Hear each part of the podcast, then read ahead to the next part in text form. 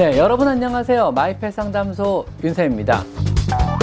너무 이른 새벽에 고양이의 모닝콜로 인해서 괴로운 집사분들 참 많으실 텐데요. 고양이가 울거나 깨우는 게 귀찮아서 일어나서 밥을 주거나 간식을 주시거나 놀아주기 시작한다면요. 고양이가 바로 여러분을 훈련시키는 겁니다. 일단은 절대 무시가 첫 번째 규칙입니다. 오늘은 고양이가 밤잠을 깨운다면 이 주제를 한번 얘기를 해볼까 그러는데요. 그 제 질문 내용 중에 많은 분들이 있었던 내용 중에 하나예요. 그래서 뭐 고양이가 자꾸 새벽에 깨워요. 뭐 고양이가 새벽에 우다다요. 고양이가 새벽에 자꾸 울어요. 뭐 이런 내용들이 많이 있는데요. 오늘은 이거를 해결할 수 있는 몇 가지 이제 규칙과 기술들에 대해서 한번 제가 말씀을 드려볼까 합니다. 너무 이른 새벽에 고양이의 모닝콜로 인해서 괴로운 집사분들 참 많으실 텐데요. 가슴에 올라가서 지그시 얼굴을 응시한다거나 아니면 침대 위를 서성이며 주인을 밟고 다니기도 하고요. 울기 시작하기도 하고 귀를 핥는 경우도 봤어요. 지나치게 애원거리기도 하고 우다다를 막 하기도 하는 거죠. 이러한 주인의 새벽잠을 깨우는 행동들에 대한 첫 번째 규칙은요. 절대 무시하라입니다. 어떤 경우에도 침대를 벗어나셔서 고양이에게 먹이를 주거나 아니면 고양이와 놀아주는 일체 행동을 완전히 멈추셔야 됩니다. 만약 이를 어기고요. 고양이가 울거나 깨우는 게 귀찮아서 일어나서 밥을 주거나 간식을 주시거나 놀아주기 시작한다면요. 고양이는 매일 같은 시간에 당연하게 같은 행동을 반복하기 시작합니다. 즉, 고양이가 바로 여러분을 훈련시키는 겁니다. 교육이나 훈련의 주체는요, 만약 가능하다면 여러분이 돼야지요. 고양이가 주인을 훈련시키는 건 좀 이상하잖아요. 그죠? 일단은 절대 무시가 첫 번째 규칙입니다. 이게 얼마나 힘든 건지는 저도 잘 알고 있지만은요, 이 악순환의 고리를 끊기 위해서는요, 일단 무시하는 수밖에 없습니다. 계속적으로 무시해야만 하는 기간은요, 아마 그동안 여러분이 새벽에 일어나서 고양이와 놀아줬던, 새벽에 일어나서 고양이가 밥을 줬던 그 기간보다는 아마 길 수도 있습니다. 습관에 대한 문제거든요. 두 번째 규칙은요, 잠들기 직전에 고양이에게 충분한 에너지를 소모할 기회를 주셔야 한다는 겁니다. 고양이는 일반적으로 야행성 동물입니다. 그건 아시죠? 하루 종일 주인을 기다리며 혼자서 낮잠을 자다가 주인이 돌아오면은요 생체 리듬이 본격적으로 주인과 교감하고 주인과 놀기 위해서 본격적으로 온 모드에 들어가요.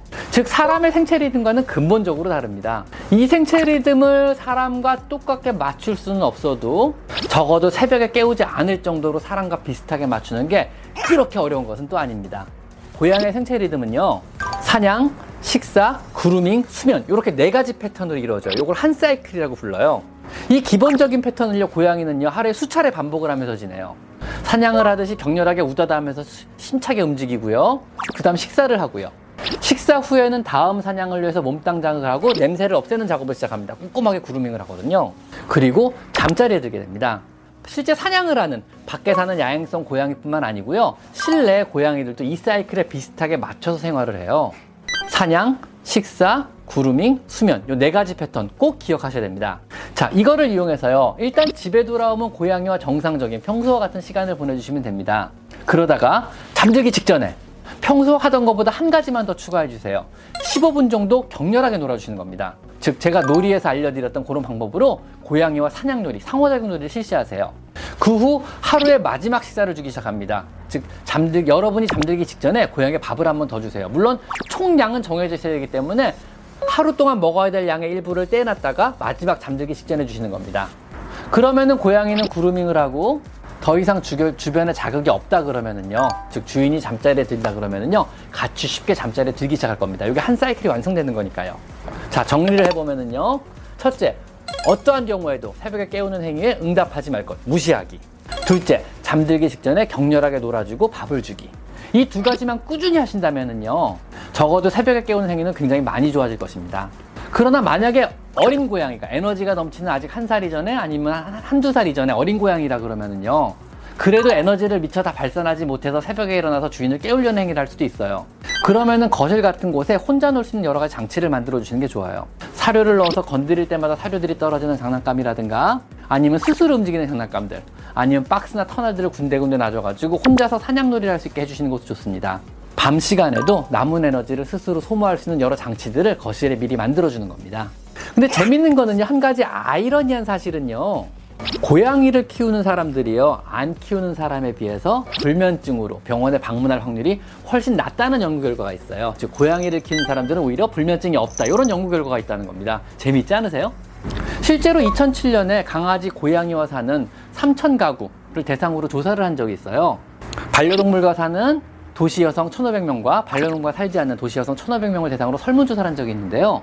이 설문에는 수면 문제로 병원을 방문한 횟수나 병으로 직장을 쉬었던 경험, 이런 거에 대한 내용이 들어 있었고요. 결과는요, 놀랍게도 어떤 숙면의 유무, 아니면 수면의 질, 건강 등을 이유로 병원을 방문한 횟수 등에서 월등하게 강아지, 고양이와 사는 직장 여성들이 더 건강하며 수면의 질이 좋았고 숙면을 취한다는 결과가 나왔다 그래요. 재밌지 않으세요? 자, 오늘은 여러분을 잘못 들게 하고 새벽에 깨우는 고양이들의 행동 습성과 이를 교정하는 방법에 대해서 한번 얘기해 봤습니다. 자, 오늘은 여기까지 마이펫 상담소 윤쌤입니다. 감사합니다.